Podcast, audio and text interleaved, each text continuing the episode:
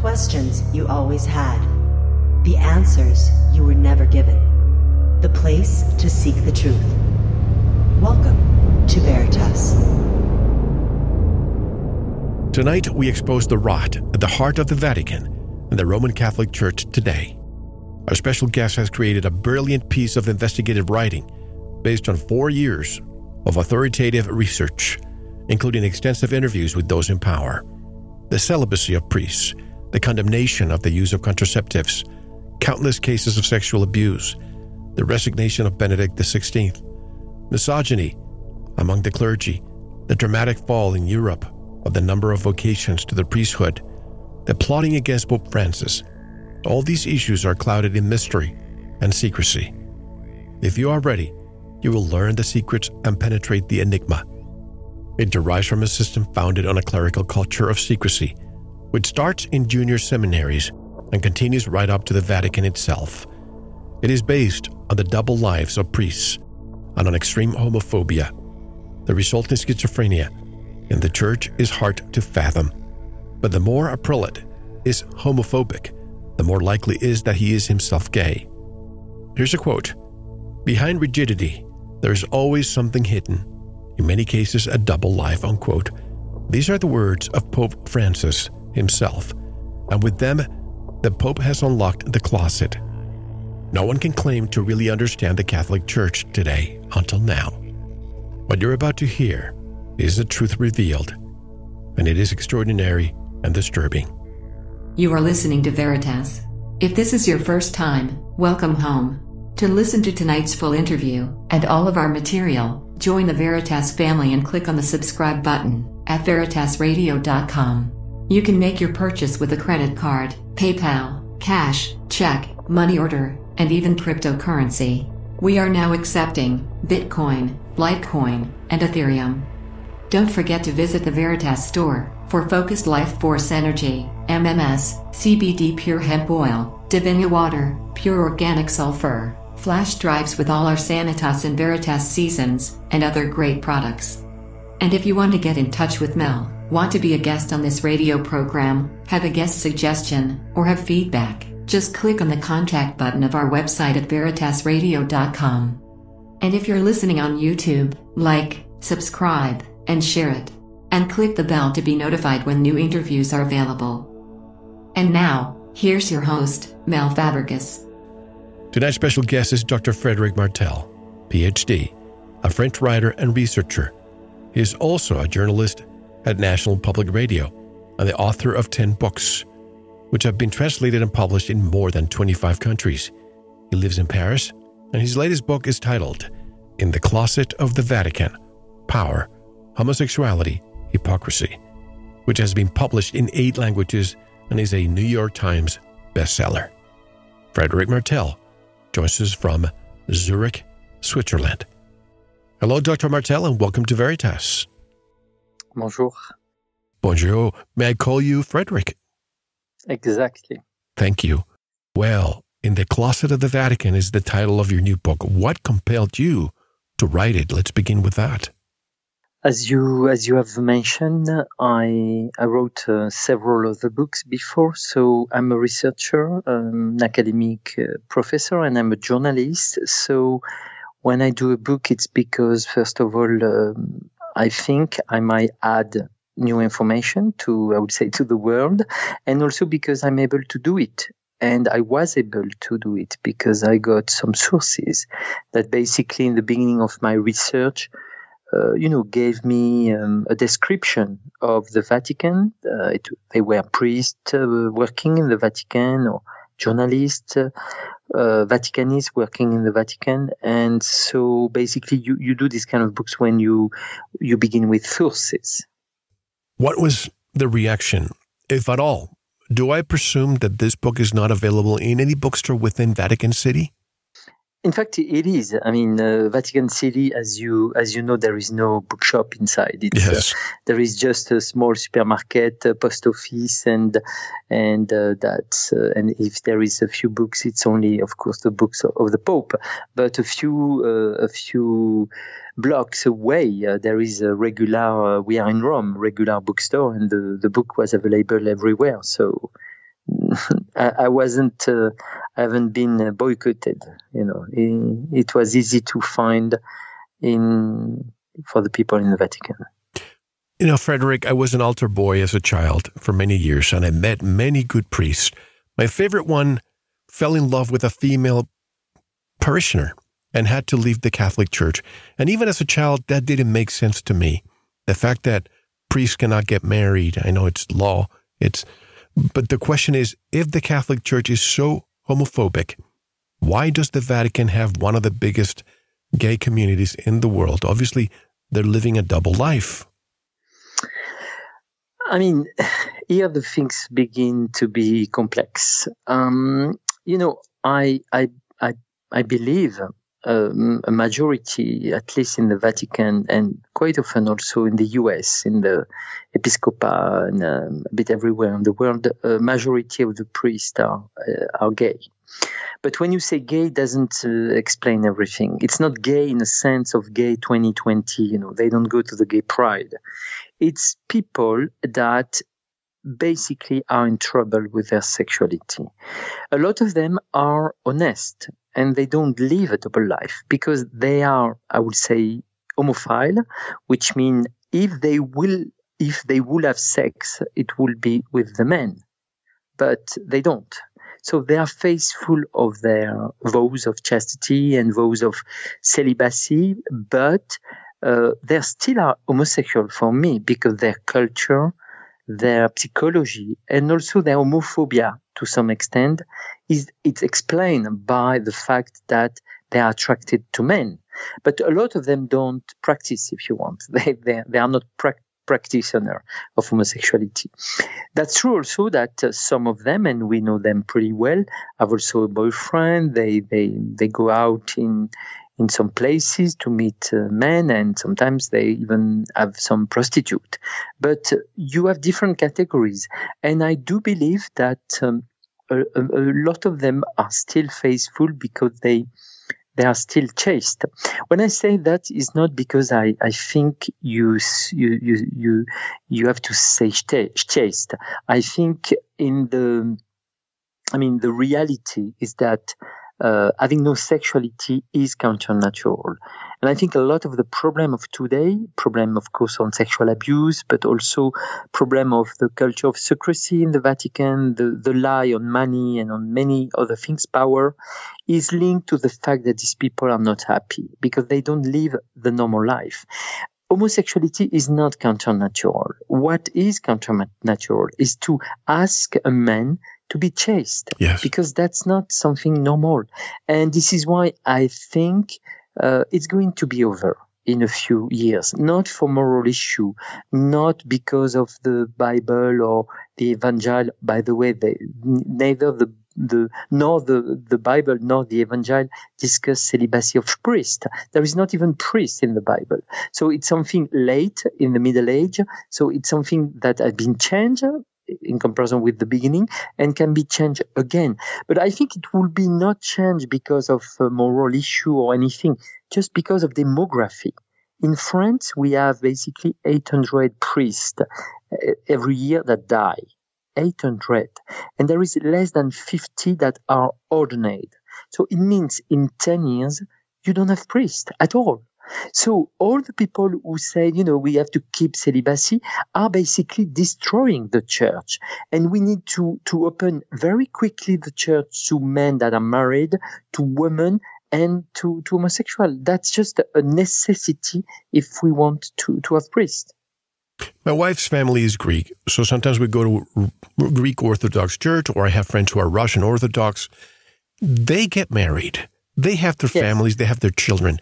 At one point in our history, the priests used to get married, and the reason why this was this was changed was because the church did not want to relinquish its assets to the legacy of these priests dying to their wives, or children? Absolutely, absolutely, yes. But you need also to know, and people quite often, especially in the US, don't know that we have a lot of Catholic priests that are married today two categories. First of all, the Anglicans yes. that were already married, and they were some of them integrated by Benedict XVI inside in the Catholic Church. So since they were married, they didn't uh, we they didn't demarriage them, though they are still married.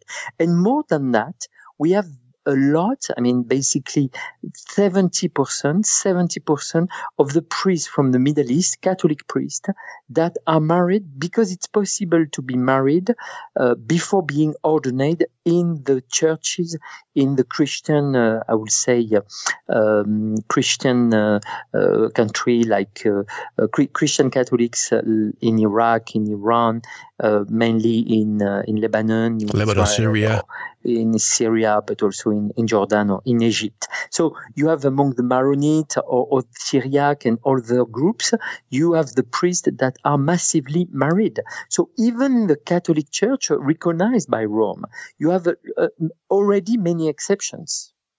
But I think, as you well said, and by the way, what we're discussing here is not an attack on the LGBT community. That is not an intent at all. What we're just saying, there's hypocrisy here. If you have an institution that is so homophobic, who's who says that it's a sin to be a homosexual, right? Then why is it that they inside the Vatican practice otherwise?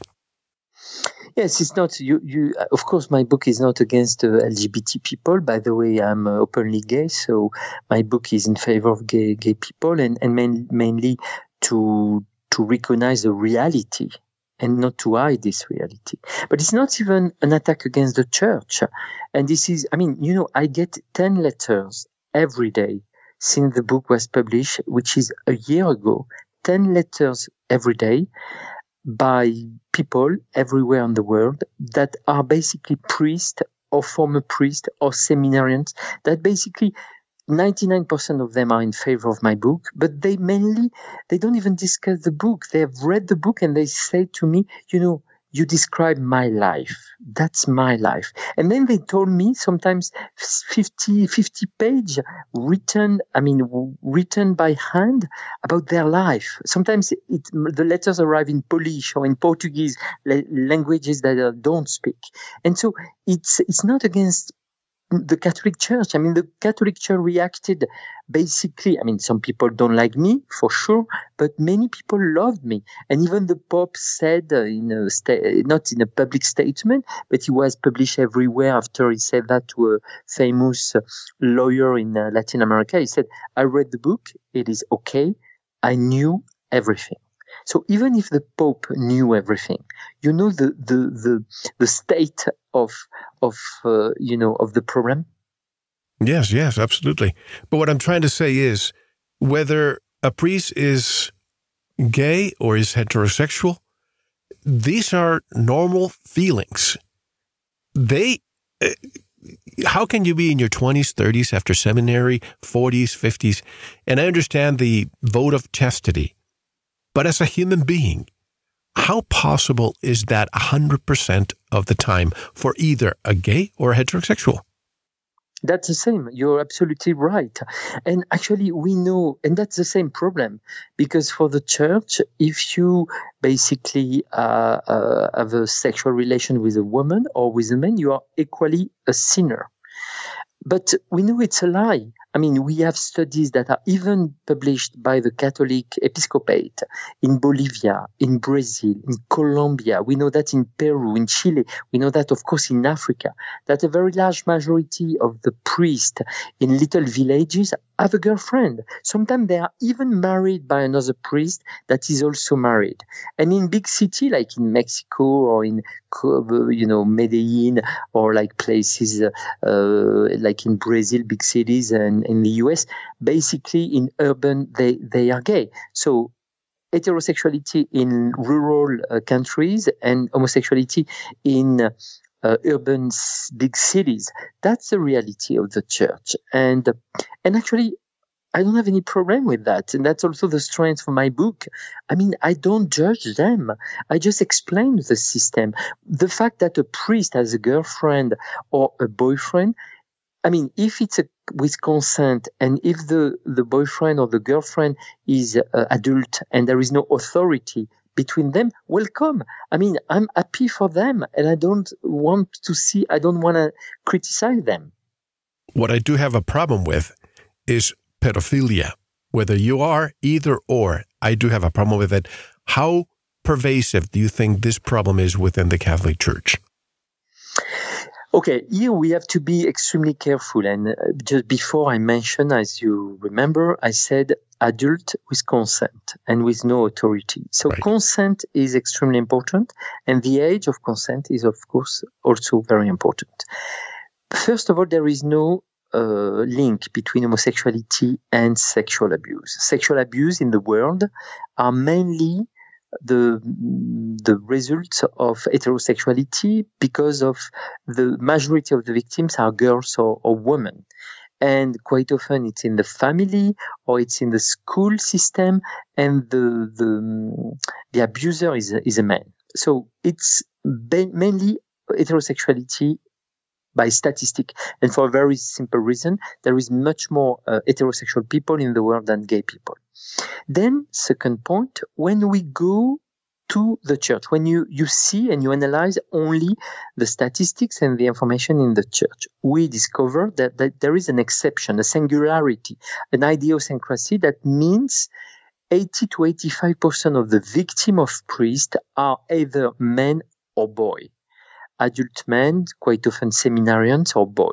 So there is a, a, specificity where the victims in the Catholic Church by priests are mainly by male sex. Why is that? Of course, it's not homosexuality that imply that. It's mainly the fact that there is a culture of secrecy that basically is a, is a lie and you have the people that basically have to to hide about their sexuality, and also the fact that, of, of course, by definition, it's a it's a world of men. I mean, the priests are all men, the seminarian are only men. Quite often, the the the choir or the kids in the catechism and in uh, many scouts and so on are, right. are, only boys. And so that's the reason why the, the majority are more than the majority, 80% to 85% are boy or, or men.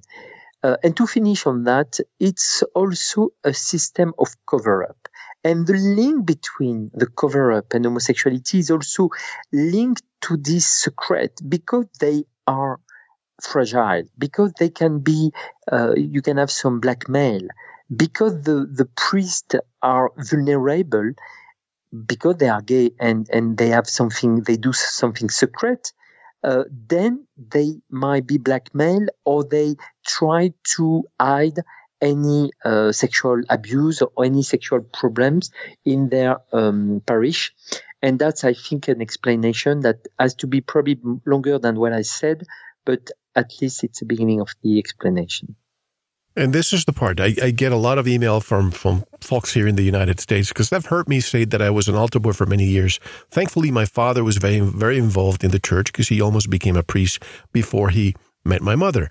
But they write to me about what happened to them. Many of them were raped by priests at the age of 12, 13, etc. I just wonder again. I don't care if you are gay or heterosexual. But that deviancy of pedophilia, of abusing of a child, obviously they don't have consent, and the child feels this is a person of authority. And this is the common theme, Frederic, when I hear from these people. I told my parents, and they almost beat me up because they said that you don't ever repeat that. That's impossible. That did not happen. Are people so brainwashed not to believe their own children. Again, some of these, and I have to say it, some of these people are monsters, whether in the Catholic Church or any other way. Yes, I mean, I think you you you're right, and um, the um, you know the question here is not about the specific cases, even though the the person that is guilty is of course the abuser, but there is here a system.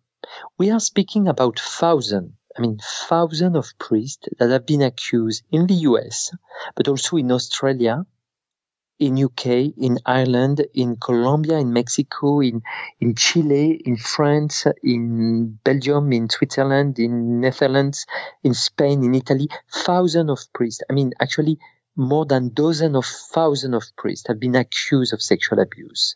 So it is a system. It's not an accident. It's not just something that somebody did wrong.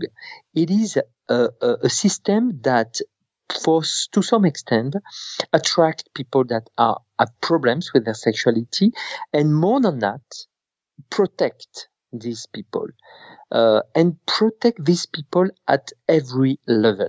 If you take the, the most famous cases like uh, Marcial Maciel in Mexico, Karadima in Chile, if you take uh, Groer in Africa, uh, Groer in Australia, sorry, if you take Groer in, I, I go back, if you take Groer in Austria, if you take Pell in, in Australia, and others, even to some extent Bernard Law in Boston, in some of these cases, you have a protection system that have been the, the case by, by bishops and, and cardinals uh, in the, in the local country, but also the nuncio with the ambassador of the Pope, quite often politicians. That's the case in Mexico, in Chile. It's a case also uh, in um, Colombia. And then all the hierarchy in the Vatican, the Congregation of the Doctrine of the Faith, the Congregation of the Bishops, the Department of State, and sometimes even the entourage of Pope John Paul II or Pope Benedict XVI protected all these uh, these priests. So the reason of the protection is very complex. There is many factors. There is factor of success because quite often these priests were very successful. Sometimes it's a factor of uh, money because they were giving away a lot of money. Sometimes it's politics, and of course it can be also homosexuality. Uh, but nevertheless, that's a big scandal to see all this hierarchy from the local parish to the congregation of the of the congregation of the uh, the, the, the bishop of the congregation of the doctrine of the faith and the entourage of the pope protecting this abuser. Speaking of protecting, you obviously know the concept of omerta, a code of silence about criminal activity and a refusal to give evidence to authorities. You're loyal to the oath of omerta. Do you think the Vatican operates almost like a mafia? Don't talk about the family. Don't go against the family. Is this alive within the Vatican? You know, I'm um, I'm I try to be um, as a researcher and a journalist, you know, not to be bitter and not to use words that are. Um, so the word omerta has been used by many people. Even the word mafia is used in in places in Latin America. They speak about uh, organized crime for that, especially in Chile or in Mexico. What I would say myself, it's more you know that's a pretty traditional I, don't want to to play down the the problem but that's very traditional for any organization either a government a bank a big corporation or in this case a, a religious organization to protect itself. Whenever there is a, a fragility an attack uh, whenever there is things that have been wrong inside the institution the normal reaction was to protect it. And in the time of John Paul II, the reason of this protection was also, to some extent, that uh, Benedict XVI, uh, sorry, uh, in the time of uh, John Paul II, uh, John Paul II was mainly um, you know, he, he, grew up in a communist country. Uh, rumors were quite often used against people and against priests to uh, to to attack them. So he was very. Uh, I mean, he didn't believe in a lot of rumors. Of course, he was wrong in the case of Karadima or Marcial Maciel or Groer and many others. But there is always explanation that, uh, and again, I think there is other factors that play a role. I mean, I cannot believe, maybe I'm wrong, but you know, I'm not Catholic anymore. I was Catholic until age 12, so I, am very um, transparent and very clear about that. But I cannot believe so many people said, you know, I'm going to protect this pedophile. There is there is other reasons probably, and the reasons are they they had not enough information, or these people were extremely important for other reasons like money, ideology, the fight of communism in Latin America, and many other factors. And probably John Paul II was also very old, very sick, earlier than, than what we, we thought. And maybe his entourage who knew the file, who knew the problems, were not enough, uh, uh, they, they didn't tell him the truth. So I would like to believe that the Pope, John Paul II, and even Benedict XVI discovered that too late. But it's still a, a question mark. And for the record, I mentioned the word omerta because it's in your book. You actually have a quote that, that says, Why did these men, and I, you're referring probably to the people that you interviewed, who were used to being silent, agree to break the omerta? This is one of the mysteries of this book and my reason for writing, correct? yes, but the omerta for me was more lié at the question of homosexuality in general. Um, you know, I try not to judge again. I think the, the role and the, the job of a journalist or researcher like I try to be is not to, to judge people. I'm not in charge of, uh, you know, I'm not a, um, a judge basically. I try to to explain a complex situation, and this is why also I didn't give away too many names. Uh, I mean, a lot of people are mentioned in my book, but I don't out people especially when they are alive. When they are dead, it's different because it's history, and you know you can speak about um, things that have been in the 70s, the 60s, the 50s. But you know, I don't want to attack anyone that is uh, alive.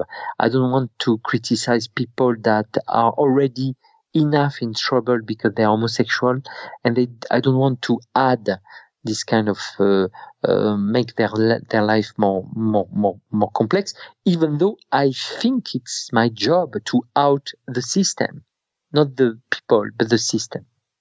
I understand that, and you are as a journalist, you want to get out of the way and present simply present the facts, and that's what you should do, and that's what you're doing. But is the and again, this is a question uh, based on something I read in your book: Is the Vatican a modern day Sodoma? You know, the Sodoma is the title of the book in Italy, in France, in Spain, uh, not in the US, where the title is in the closet of the Vatican in the in the new edition, by basically in paperback that is out uh, right now. Um, Sodoma, I use this explanation, this word uh, Sodoma, because first of all, it's in the Bible. I mean, it's not my word; it's the word of the Catholics. They use the, the, the attack against gay people using the word Sodoma, even though basically we know that in the Bible, Sodom doesn't, uh, in fact, uh, reflects the question of homosexuality. It's about hospitality. It's about many other factors, but it's not the question of homosexuality that probably has been the, the reason of the destruction of Sodom even though if, if Sodom has been destroyed by, by anything, but that's another story.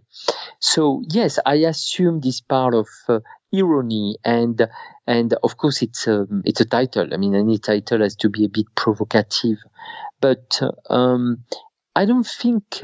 Uh, I think it's a, it's a new Sodom in a way Sodom was probably, which is probably not a gay city, but something much more complex than that.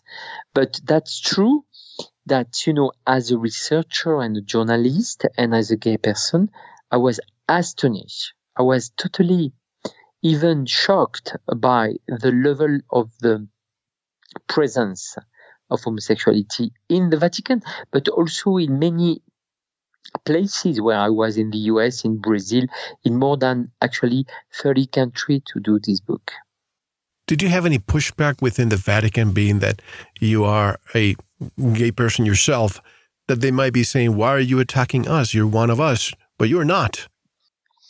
I mean, depending on what you mean by, I mean, first of all, I think the definition of the job of the journalist or, or the writer or an intellectual, if you, if I may, is to be able to criticize uh, his own people criticizing your own people making a dissent is the definition for me of our job. It doesn't mean to attack people, but it means you need also to criticize your own people. And actually, if you want to be mean against me, you're going to say, Oh, you don't attack Catholic, you attack gay people. And that's true. I attack, if you, if you can say that, the gay people in the Vatican, even though they are the majority. So at the end, I attack also a bit the Vatican. But to be more serious now, I think the, the, the question is not about denouncing or attacking. It's about explaining. It's about giving to the people the key to understand the reality of the system.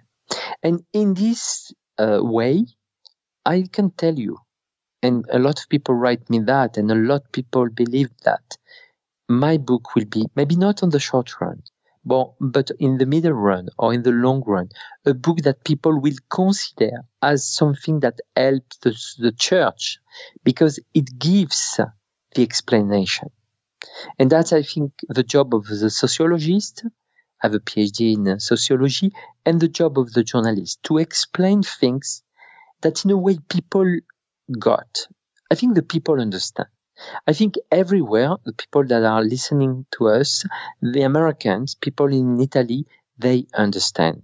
When you have thousands of problems of, with priests, when you have scandals every day, you know, since my book was published, every week you have a new scandal in Chile, and then in Colombia, and then in Mexico, and then in France with the cardinal, and then you have Pell in jail in Australia, and then you have McCarrick in uh, in the US, and then you have the Vigano memo, and then and so on and so forth. So people realize that even the far right, even the people that are uh, clear Catholic and believer, they know there is a problem, and I'm pretty happy to, in a way, to have been um, my, my book is trying to tell the truth in the same way that Pope Francis asked us to speak the truth and ask the journalists to do their job for a better truth.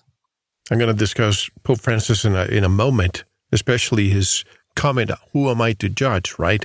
But this gives you so much more validity in what you're trying to accomplish because you are giving your perspective, not only as a journalist, but as a gay man, saying, listen, we understand there's a problem. Now, what is the source of the problem? Is it the celibacy law, do you think this is what is killing, literally killing, because the elderly are dying, obviously. The youth are not. When I go to Europe, I'm very surprised when I go to the churches and I see you can you hardly see any young person attending church these days. Yes, less than 3% of the French people go to Mass uh, on Sunday anymore. And that's basically uh, not much more in Spain and even in Italy. I mean, Catholicism is dead in Europe.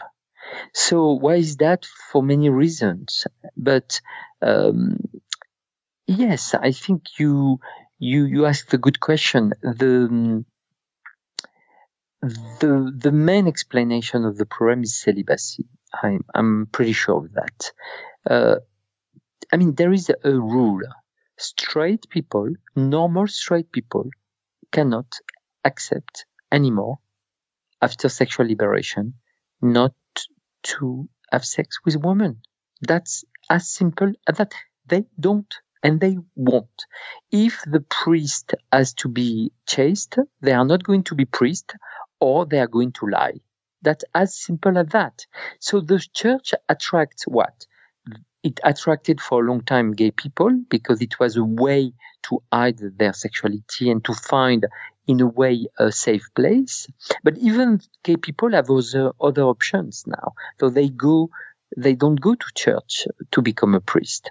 And so you attract what? You attract right wing extremely identitarian figure that have some problems with their sexuality, or you attract people that know they have problems with their sexuality and they try to avoid, uh, for example, to to have sex with with kids, and they they believe going to the church will be a solution, and of course it's not because that's even worse.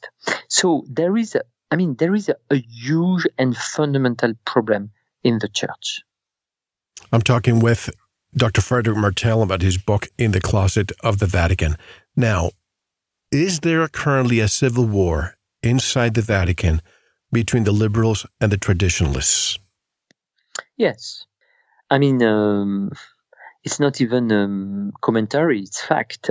When you see, uh, I mean, too very recently, the Pope, uh, Pope Francis, that fired uh, from the pontifical house uh, Bishop, uh, Archbishops uh, George Gänswein, with the main assistant of Benedict XVI, you see that there is a fight between the two popes, and not exactly like in the movie on Netflix, The Two Popes, which, by the way, is a very good movie, even though everything is fake. I love it.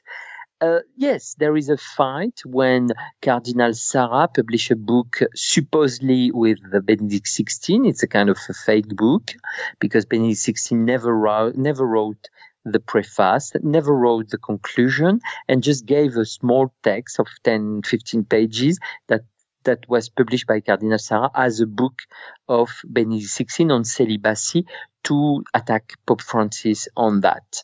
And that's also a war when you listen Cardinal Burke, a US cardinal, uh, a German cardinal like uh, Müller, a cardinal, uh, uh, a German cardinal like Müller, another German cardinal like Brandmüller. When you when you listen what uh, uh, the so-called Dubia were saying against Pope Francis, and yes, there there, there is a, a war between, I would say, the traditional John Paul II and Benedict XVI um, bishops and cardinals, and the new generation, uh, and also the more uh, moderate, sometimes left, moderate left or leftist, that have been appointed by Pope Francis or, or that are around him it's also a war between uh, the Jesuits and the Dominicans and the more conservative groups like the Legionary of Christ or Opus Dei or, or many others. And yes, I think, um, and, and this war is also in the US. In the US, you have uh, the, the very conservative groups and TV network and, and anchormen that are attacking Pope Francis all the time, saying he's a Marxist, saying he's a leftist, saying he's a theologian of liberation, saying he's a pro-gay uh, guy, which is actually not true. And and and and some people that are much more in the social uh, social workers, the church uh, that care about the poor, the church that is much more, um, I would say, on the ground, trying to save some problems and and so on. So the war is also in the in the U.S. inside the Episcopal Conference, the, the Bishop Conference, and it's inside also the the American Catholic media. That's a reality. What is your opinion on the very first Jesuit Pope, obviously, Pope Francis? You know, um, that's a, a, a, good and, and hard question at the same time. Um, first of all, in the beginning of my research, and also as a French, you know, French have a special relation to Jesuit, uh, from uh, Rabelais to Voltaire, from Rimbaud to Michelet. We basically hate the Jesuit. There is a long, uh, even Pascal, a long history of uh, of problems with Jesuit in France. So when the, this Pope arrived as um, an Argentinian Peronist, Jesuit of 80 years old at that time, of course, I was very suspicious. And to be honest, I didn't like him. He was too, too Jesuit for me. You know, one step behind, one step forward, too hypocritical, too, you know, I want something and then I do something else and so on. But then I realized, uh, working and doing my research step by step, how complex was his situation, how uh, fierce, uh, how, uh, how, how, how fearful were the attacks against against him, and how he tries he tries to do his best between um, what he thinks is a necessity, changing the church, and also the fact that he has to be also um, not too quick, not too too too radical in his changes. And but at the same time, he's also now 83, 84 years old, which means he doesn't have uh, so much time. So that's all the contradiction that you can see on, for example, the LGBT issue, where the Pope is pro-LGBT sometimes, and sometimes he's against LGBT people. He can be in favor of civil unions sometimes. He has been in in Argentina. It's clear, also in Italy, but very against gay marriage, which in a way can be coherent. He's also in private extremely friendly with gay people, even transgender people, and it can be less, um, I would say, um, listening in public. So that's all the complexity of an old man that uh, that uh, can make a lot of mistake, and he did many in Chile, in France, in other places, in the US. But I do think that at the end he goes to the right direction. I'll come back to Pope Benedict because there's a lot to discuss about him. And when he was in Argentina, obviously he was not too light. By he even had a kind of a war between Cristina Kirchner, and that all changed when he became Pope. But we'll come back to that later. Why did Pope Benedict the Sixteenth resign? You know, I would be very, um, very, very um, um, I would be very um, pretentious if I if I uh, could answer your your question. I mean, that's the first time uh, for ages that a pope resigned. Right. So a decision like that is probably the consequence of many factors. It's not a single issue decision. Uh, age, health, uh, the incompetence of Cardinal Bertone, sexual abuse, all that played a role probably. But also other factor, some blackmail to maybe his assistant, maybe his brother, maybe his Secretary of State, some uh, trouble with uh, many, I would say, um, um, situation and, and actually sexual abuse revelation in Mexico, in Cuba, in Cuba, in many other uh, places. You know, you have to understand that Benedict XVI, who is now more than 80, more than 90 years old, grew up in a totally different time. He, he grew up in a time when um, he believed that the church was something good and pure without any um, evil in it. He, he might have been an homophile, which means somebody that uh, I think he's chaste. I think he's honest. I think he's not hypocritical. But he might have been gay um, if he would have had the sexuality. We don't know. But in any case, he repressed himself. He spent years, decades to say something very simple. Whenever you are gay, and he said that many times, whenever there is this problem, we don't understand exactly what is it, but if you're gay, please, please, stay chaste. Stay chaste. He, he, he made celibacy as a definition, as a goal for gay people. And maybe within, with this decision, he was speaking more about himself than to others. But at least he was uh, faithful and he was, he was honest because he asked the gay people to stay celibate as he decided for himself.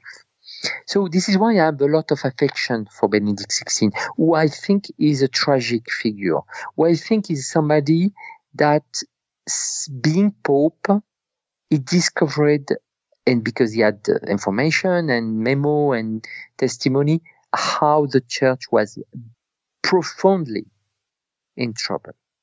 And I think after some years, it might also have played a role in his decision to quit.